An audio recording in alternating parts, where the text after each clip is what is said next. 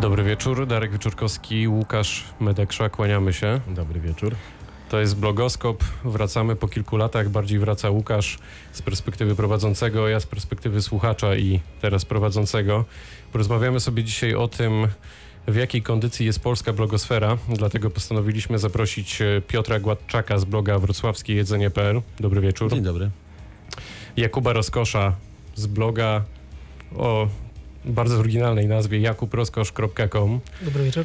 Jest z nami też e, w Warszawie Piotr Pilewski, zastępca redaktora naczelnego portalu Business Insider Polska. Halo Piotrze. Dobry Słyszymy wieczór. się? Tak, tak, słyszę was dobrze, a wy? Słyszymy się fantastycznie. E, zatem panowie, w jakiej kondycji jest e, polska blogosfera i skąd pomysł na tego typu audycje?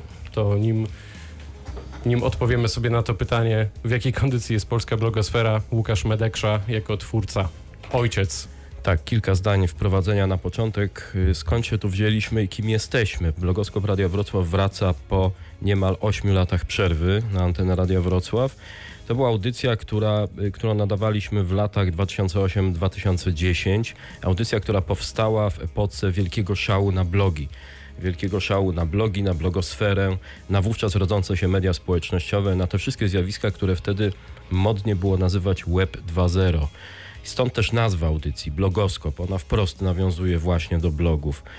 Prowadziliśmy tę audycję wówczas z Tomkiem Sikorą. Dzisiaj y, zaczynamy nową serię blogoskopów i tak jak już Darek Wieczorkowski przedstawił siebie i nas, będziemy prowadzić blogoskopy właśnie w tandemie Darek Wieczorkowski, Łukasz Medeksza.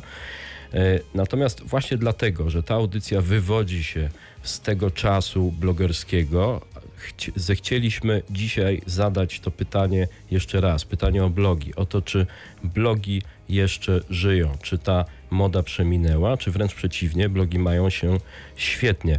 Czy blogi zostały przytłoczone tą całą potęgą Facebooka, Twittera, Instagrama, czy jednak odkrywają jakieś nowe tereny dla siebie. No i przede wszystkim chciałbym naszych gości spytać e, o taką chwilę może refleksji sprzed lat. Jak to z wami było 10 lat temu? Czy wtedy blogowaliście już? Może zaczniemy od Piotra Gładczaka. Dzień dobry, witam.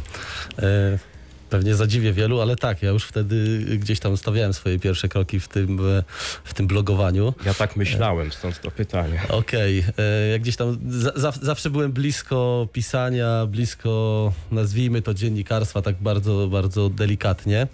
Mm, I marzyła mi się jakaś tam kariera czy, czy, czy praca po prostu w dziennikarstwie, dziennikarstwie natomiast e, i ten blog był taką namiastką. Mm, Ten blog, czy- czyli to był ten blog, co nie, teraz? nie. To, to było kilka jeszcze innych różnych rzeczy, które robiłem po drodze. E, wrocławskie podróże kulinarne powstały 4 lata temu, więc to jest e, rzecz, którą się zajmuję w tym momencie od 4 lat. Natomiast 10 lat temu robiłem rzeczy, których pewnie teraz bym się trochę musiał wstydzić. No to powiedzmy o nich. nie, to, były, to były jakieś pierwsze początki pisania e, o koszykówce między innymi. Stąd się znamy w ogóle z Kubą, Dokładnie, z który, to który siedzi obok mnie. czasy. To, to jest, to jest nies, nies, niesamowite. Mm, a dzisiaj spotykamy w ogóle przypadkowo w, gdzieś tam w innych tematach. Mm, Czyli więc, wprost reprezentujecie obaj panowie tę blogosferę sprzed 10 lat. E, Robimy to znaczy ja chyba zaczynałem trochę wcześniej z racji tego, że jestem starszy, ale, ale tak mi się wydaje przynajmniej. E, ja około 9 lat temu zaczynałem, Okej. ale też przygodę z pisaniem, a z blogosferą to 6, 6 5 lat temu. Okej, ale to wróćmy jeszcze do Piotra Gładczaka, do opowieści o koszykówce, jak rozumiem, tak? Czyli Tak, był to była koszykówka.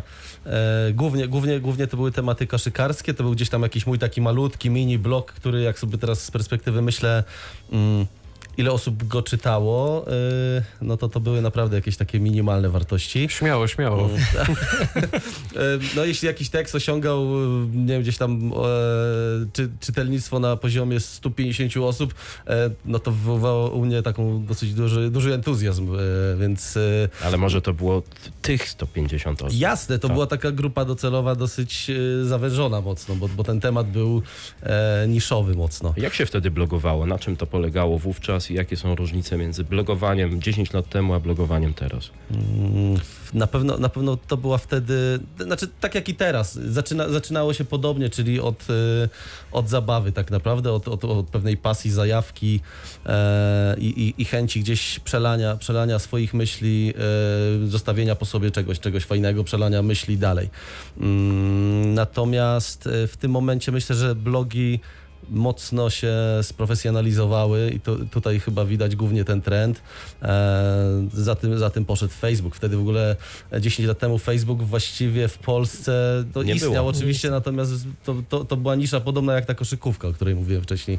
E, i, i, nie było mowy o, promowanie, o promowaniu się poprzez Facebooka chociażby, więc, więc trzeba było gdzieś tam docierać swoimi kanałami do ludzi, którzy, którzy chcieliby ten tekst przeczytać, czy, czy, czy, czy, czy my byśmy chcieli, żeby ci ludzie przeczytali. Spamować mailem. Trochę tak, gdzieś tam w komentarzach, teraz można by się wstydzić tego, ale, e, no ale, ale, ale każdy musiał przejść tą drogę, powiedzmy. I, i- to jak sobie z perspektywy myślę, to, to było fajne, to było mm, takie trochę wręcz romantyczne blogowanie niemalże, e, bo teraz faktycznie to już, to już idzie w taką stronę mocno profesjonalną. Okej, Jakub Roskosz, proszę też o chwilę wspomnień. W moim wypadku to 10. dokładnie było tak jak u Piotrka. Też zaczynałem pisać, zaczynałem pisać e, o koszykówce.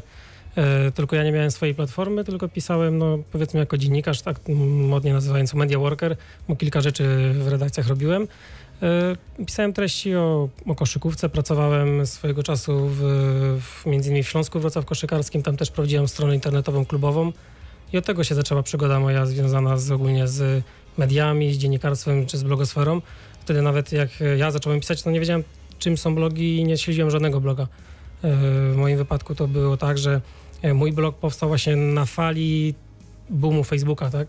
Ja mm, zacząłem coraz częściej interesować się social mediami i po prostu wykorzystałem ten moment, kiedy e, cokolwiek się nie zrobiło na Facebooku w miarę jakościowego, e, no to zasięgami organicznymi, czy ogólnie samą treścią, to, to po prostu szło. A jak to szło, no to człowiek miał dalej motywację, żeby, żeby dalej to robić. Więc no ja nie pamiętam blogosfery sprzed 10 lat. No, 10 lat temu to, to miałem 15 lat, czyli to jeszcze... dobry czas na blogowanie. 16, Dobry jak miałem wiek. 16 lat, to zaczynałem pisać o koszykówce i też e, dokładnie tak jak u Piotrka, jak tam 200 osób ten tekst przeczytało, no to, no to już tam szampana można było w domu otwierać. E, a, a teraz to 200 osób to często w minutę wchodzi na stronę. Także. E, Zatem panowie, skoro już mamy ten e, moment refleksji i wróciliśmy do korzeni, pytanie jest takie jak e, na początku. W jakiej kondycji waszym zdaniem jest ta polska blogosfera? To znaczy, czy możemy mówić już powoli o tym, że blogi umarły, czy też paradoksalnie nie, ale one się zmieniły? To znaczy, jak to widzicie? Bo obaj jesteście dowodem na to, że faktycznie wydaje mi się, można już e, dzięki tej działalności po prostu zarabiać nie najgorsze pieniądze. To znaczy prowadzenie bloga to już jest e, zawodowa praca. Kuba? Jeżeli, musimy tą blogosferę rozdzielić, bo jeżeli mówimy o, e, o blogach stricte jako o platformach, o miejscach, gdzie ludzie dodają treści, czyli o stronach internetowych, na, na darmowych na tych darmowych szablonach i tak dalej, no to rzeczywiście jest tak, że te blogi są coraz mniej popularne, bo po prostu social media zabierają no, ten większy kawałek tortu, coraz, coraz, coraz, coraz mocniej się rozrastają. Mamy Instagrama, mamy Snapchata, mamy Facebooka. 10 lat temu tak naprawdę w Polsce to nie istniało, nie funkcjonowało, nie było social mediów, więc ludzie treściami się dzielili e, na, na blogach. E, Aktualnie te blogi dalej są, każdy z nas, ja i Piotr dalej prowadzimy blogi, ale coraz więcej brandów, coraz więcej marek, coraz więcej ogólnie zainteresowań jest e, świata dotyczącym social mediów, tak? Czyli wychodzi na to, że owszem, my mamy te blogi, ale mm, one same w sobie już coraz mniejsze mają znaczenie, tak? Bo my tworzymy wideo na YouTube, my tworzymy treści na Instagrama, my tworzymy treści na Facebooka i tam się dzielimy tymi naszymi informacjami, wiedzą z, z czytelnikami.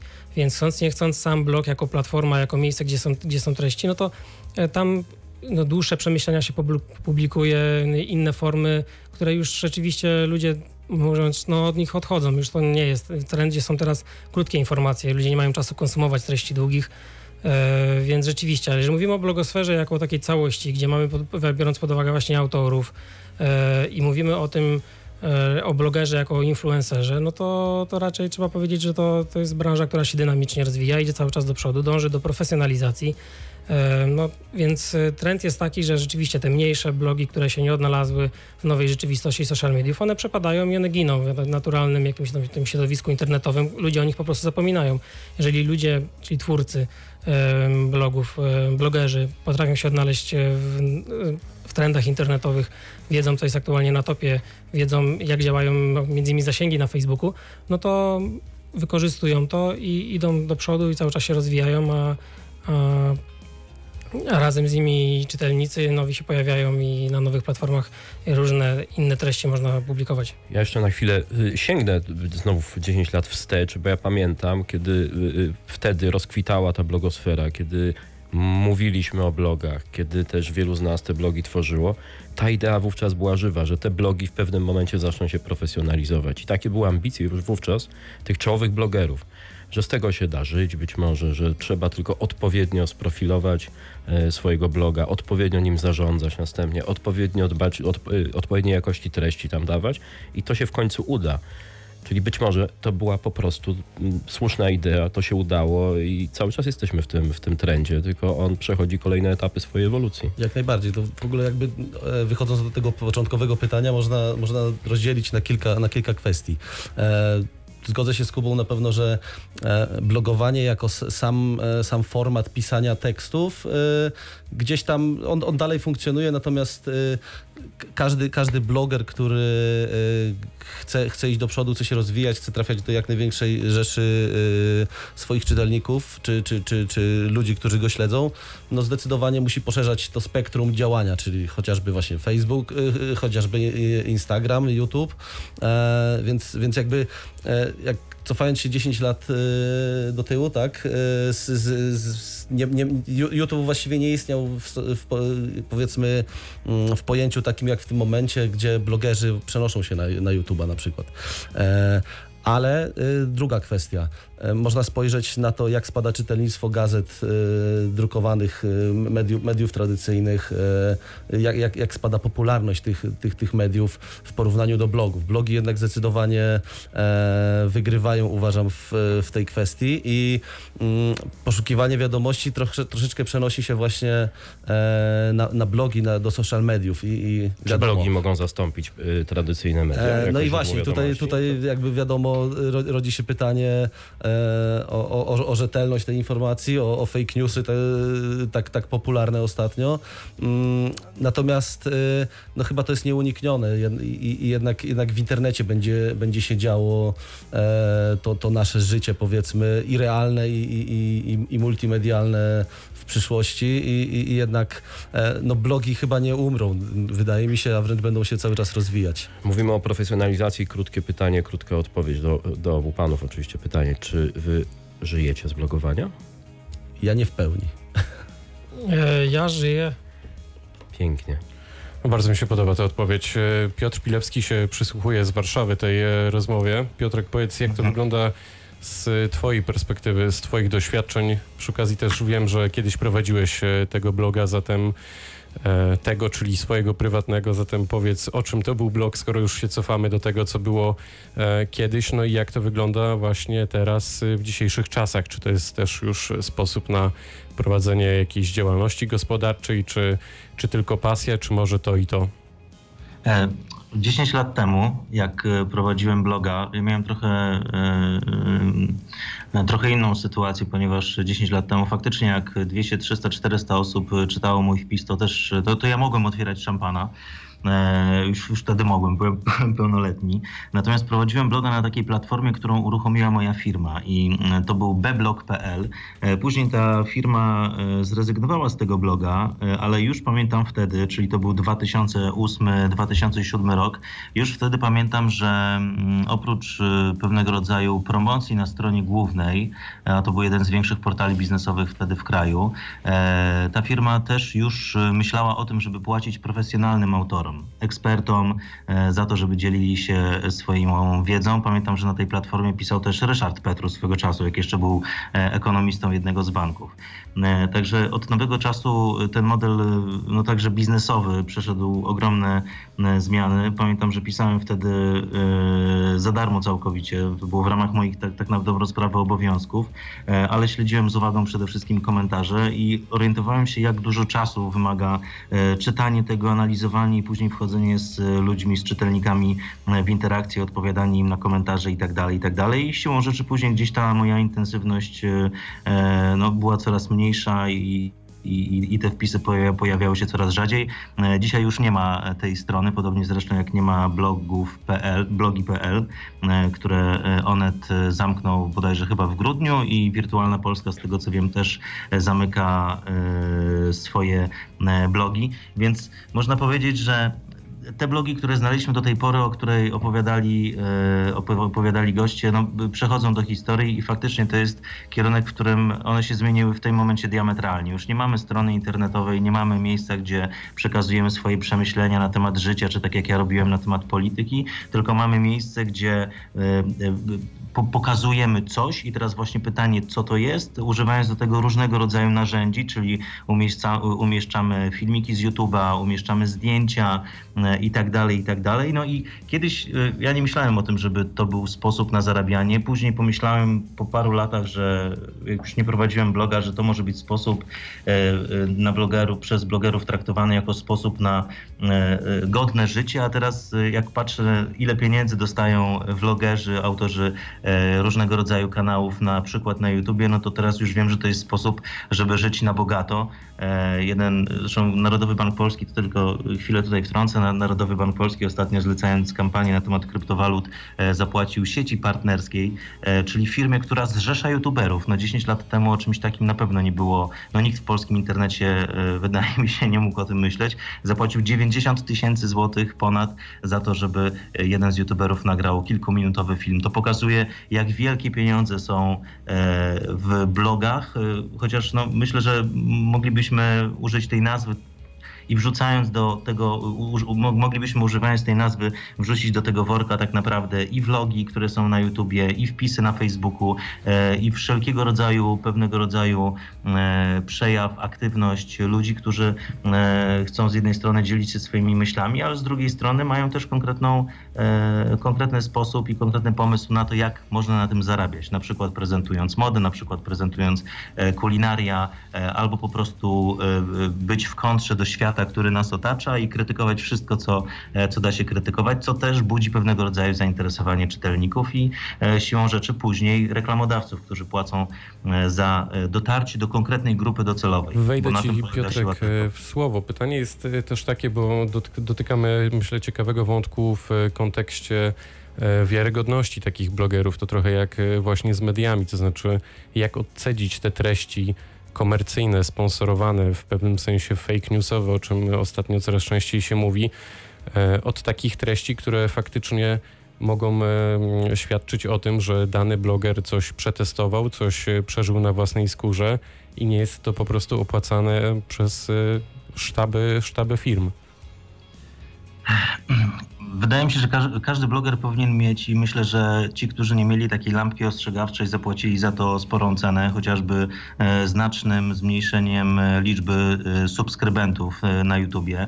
Jak jeden z youtuberów, który, który po prostu troszeczkę nabrał ostatnio swoich widzów. Natomiast nie ma moim zdaniem jednego narzędzia poza pewnego rodzaju zaufaniem, które ci ludzie mają, które by kontrolowa- kontrolowało jakość tych treści.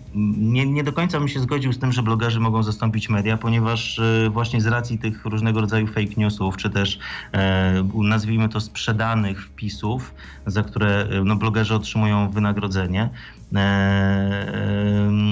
no, nie, nie, ma, nie ma takiej możliwości, żeby to zastąpiło me- media, no bo ktoś to w końcu musi kontrolować.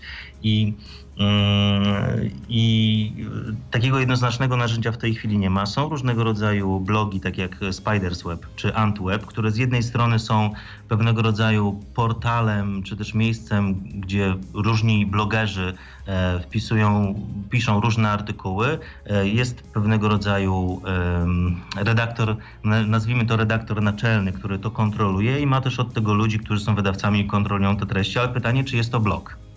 Czy jest to jednak już, e, czy jednak jest to już pewnego rodzaju redakcja? Piotr Pilewski wywołał pewien temat, który, o którym piszemy dzisiaj na prw.pl, czyli na portalu Radia Wrocław. Na radiowrocław.pl, tylko w, w, do- do- w, zajawce, w zajawce naszej audycji. E, temat, który właśnie jest, y, bym powiedział, podszyty bardzo głębokim paradoksem. Otóż z jednej strony mieliśmy ostatnio falę wygaszania platform blogerskich i to tych największych, znaczy przynajmniej przy, działających przy największych portalach. W grudniu Onet wygasił y, swoją platformę blog.pl, potem y, bodajże w styczniu Wirtualna Polska ogłosiła, że wygłasza, wygasza swoją blog przez dwa opisane.pl. W międzyczasie Agora wygasiła jedną ze swoich platform blogerskich. E, I zawsze padało, padał ten sam komunikat y, lub te same komentarze. No, media społecznościowe e, zabiły blogi, ale z drugiej strony jest tak, jak, y, jak sobie o tym dzisiaj rozmawiamy, czyli są te blogi wyspecjalizowane, często bardzo duże, bardzo, o bardzo dużym zasięgu, bardzo dużej popularności. Mnie, muszę powiedzieć, uderzyła jedna liczba.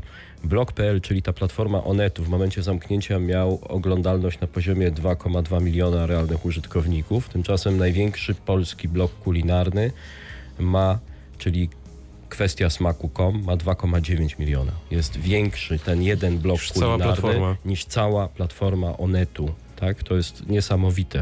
E, Jak to jest w ogóle możliwe? Znaczy, dla mnie to, to, to, to mi się trochę w głowie nie mieści. To by jednak świadczyło o jakimś ogromnym sukcesie blogosfery. No i to pytanie oczywiście do blogera kulinarnego.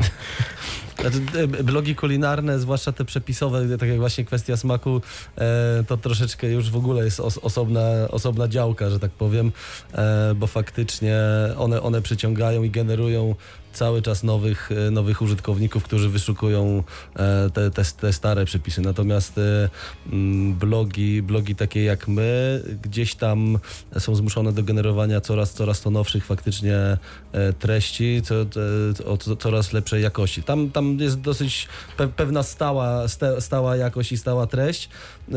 Oczywiście nie odbierając nic, nic kwestii smaku, bo, bo faktycznie zbudować taką społeczność, no to, no to, to, jest, to jest duża sztuka. Ale właśnie jakby myślę, że ta, to słowo społeczność to jest, to jest, to jest bardzo A ważna czy to są kwestia. jeszcze przedsięwzięcia jednoosobowe, czy to już całe zespoły? Nie, no myślę, że tutaj to y, działa naprawdę spory zespół nad tym, żeby, żeby to opanować, bo e, no, chociażby samo nagrywanie, montowanie wideo, e, obsługa social mediów przy, przy, przy fanpage'ach sięgających do 600-700 tysięcy osób, e, no tam, tam liczba komentarzy pod, pod jednym postem pewnie sięga z 2000, więc e, e, żeby, żeby przesiać te komentarze, żeby odpowiedzieć na nie, żeby ewentualnie usunąć e, tych, tych, którzy gdzieś tam próbują coś zadymiać, e, a, a tacy, tacy się zawsze zdarzają, mm, no to, no to tutaj trzeba mieć sztab, sztab ludzi, którzy to ogarniają. Pytanie do Jakuba Rozkosza. Po, pojawiło się w tak zwanym międzyczasie słowo influencer. Być może teraz nie mamy już do czynienia z blogerami, przynajmniej w tej elicie blogerskiej, ale ich miejsce zajęli tak zwani influencerzy. Co to jest influencer? Czym Czy to się to- w ogóle różni od blogera? Bloger wykorzystuje platformę, czyli blog do, do dzielenia się treściami. Influencer wielo, wieloma platformami, e, głównie social mediami, to można tak to, tak to nazwać. I owszem, mówi się, to są takie e, populistyczne mm, hasełka, że blogi umierają. No ok- okej, blogi umierają, ale twórcy najlepszych blogów e, no, dalej idą do przodu, dalej się rozwijają. Czyli bloger Publikują- umarł, narodził się influencer. No, można, tak, można tak to określić. No, coś, znaczy ci najwięksi blogerzy tworzą gdzieś tam swoje marki, e, zazwyczaj właśnie już pod swoim nazwiskiem e, i, i wokół tego skupiają co, coraz to nowe przedsięwzięcia już Wychodzą troszeczkę offline'u, odda, tak, oddalone sklepy. od blogów. Dokładnie. Także ten przy, Otwierają sklepy, czyli to się właśnie, czy to jest, jest działalność nie tylko w tym wirtualu, nie tylko w mediach. Weźmy pod tak. uwagę to, że bloger, który ma naprawdę duże zasięgi, on dużo o internecie wie. Tak? To nie, nie dzieje się przypa- z przypadku, że ktoś ma ogromne zasięgi, nawet bez, na, tak wydawałoby się najbar- na najbardziej bezsensownym kontencie. E, ludzie, którzy robią ogromne zasięgi, to nie mają ogromną wiedzę o internecie. Więc jak ktoś ma ogromną wiedzę o internecie, to przekłada to na różne, różnego rodzaju biznesy. Czy to otwiera sklep, czy otwiera inny portal, czy otwiera inny blog, inne fanpage, inne kanały. I po prostu zaczyna wy- wychodzić na to, że, że taka jedna osoba skupia ogromną ilość kanałów, zatrudnia ludzi, e, no, robi z tego tak naprawdę ogromny biznes. Korporacja Tak, powstaje. no tak, tak to mniej więcej zaczyna wyglądać. No, w moim wypadku było na przykład podobnie, bo ja, jeśli mam być szczery, z zarobionych pieniędzy na blogu e, przejąłem portal koszykarski, w którym pracowałem 5 czy 6 lat temu, tak?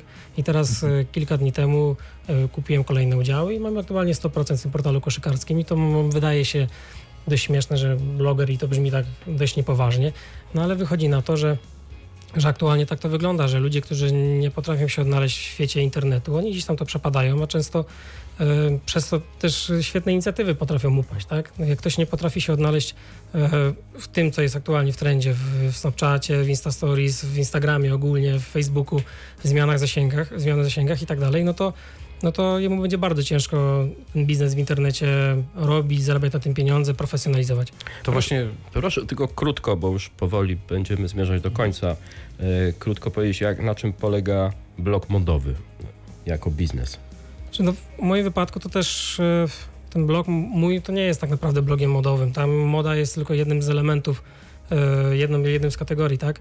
E, Jest motoryzacja, są zegarki, Czyli są lifestyle. podróże, jest cały ogólny, ogólny lifestyle. Mhm. E, Więc jeżeli mówimy o blogu, no to tam publikuję treści z wyjazdów, e, po prostu coś, co moja publika, moja społeczność chce konsumować, coś, co ich na jak najbardziej angażuje, bo to też nie jest tak, no ja w pewnym, no, ten mój blog ewoluował, ja wiedziałem jak 5 lat temu, jak inaczej blogowałem, myślałem, że te, treści będą się sprzedawały. Po jakimś czasie widzę, jakie treści się sprzedają, jak, co chcą czytać moi czytelnicy, no to takie treści im daję. To nie jest tak, że my jesteśmy alfami, omegami i w- sobie tworzymy coś, tworzymy społeczność i ludzie, jak nie ma, że w kościele przychodzą i nam biją pokłony. To, to często nawet mało, mało osób zdaje sobie z tego sprawę, ale wchodzi na blogi, ja nawet nie wie, że jest na blogu, tak? bo nasze treści są tak wysoko wyszukiwane w Google, że, że ludzie na niego wchodzą, czytają, a nawet nie wiedzą, gdzie byli i co czytali. No oba blogi, o których mówimy, wyglądają jak portale. Okej, musimy kończyć. Bardzo wam e, panowie dziękujemy. Dzięki. Y, Naszymi Dziękuję. gośćmi był Piotr Gładczak z bloga wrocławskie jedzenie.pl, Kuba Roskosz e, z Jakub Roskosz.com, Piotr Pilewski z Warszawy, Business Insider Polska, Łukasz Medeksza, Darek Wieczorkowski. Kłaniamy się.